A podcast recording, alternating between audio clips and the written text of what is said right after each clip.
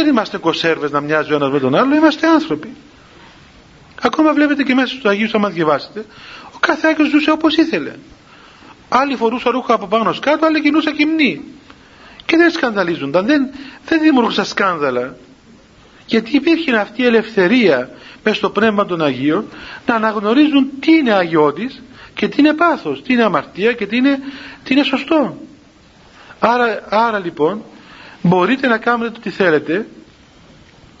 Μέσα βέβαια στα όρια της λογικής. Τώρα να εμφανιστούμε με καμιά ρέγγα στο εδώ. Εγώ είδα, είδα άνθρωπο που ήρθε στο γέρο να τον παΐσω με μια ρέγγα αντί εκρέμασε μια ρέγγα στο λαιμό του λοιπόν και ήρθε να το δει ο γέροντας.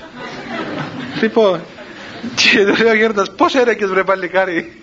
Δηλαδή επειδή τον πήρες αστείο. Ναι και του λέει τι διαφοράς βρε εκείνη τη ρέγγα εκεί λέει γιατί λέει άλλοι που φορούν γραβάτα καλύτερη είναι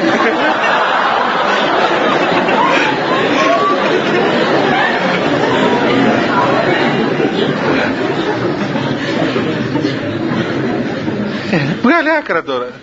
Έλεγε, έλεγε γύρω πάει δημοκρατία έχουμε λέει. Έτσι είναι. Δημοκρατία είναι.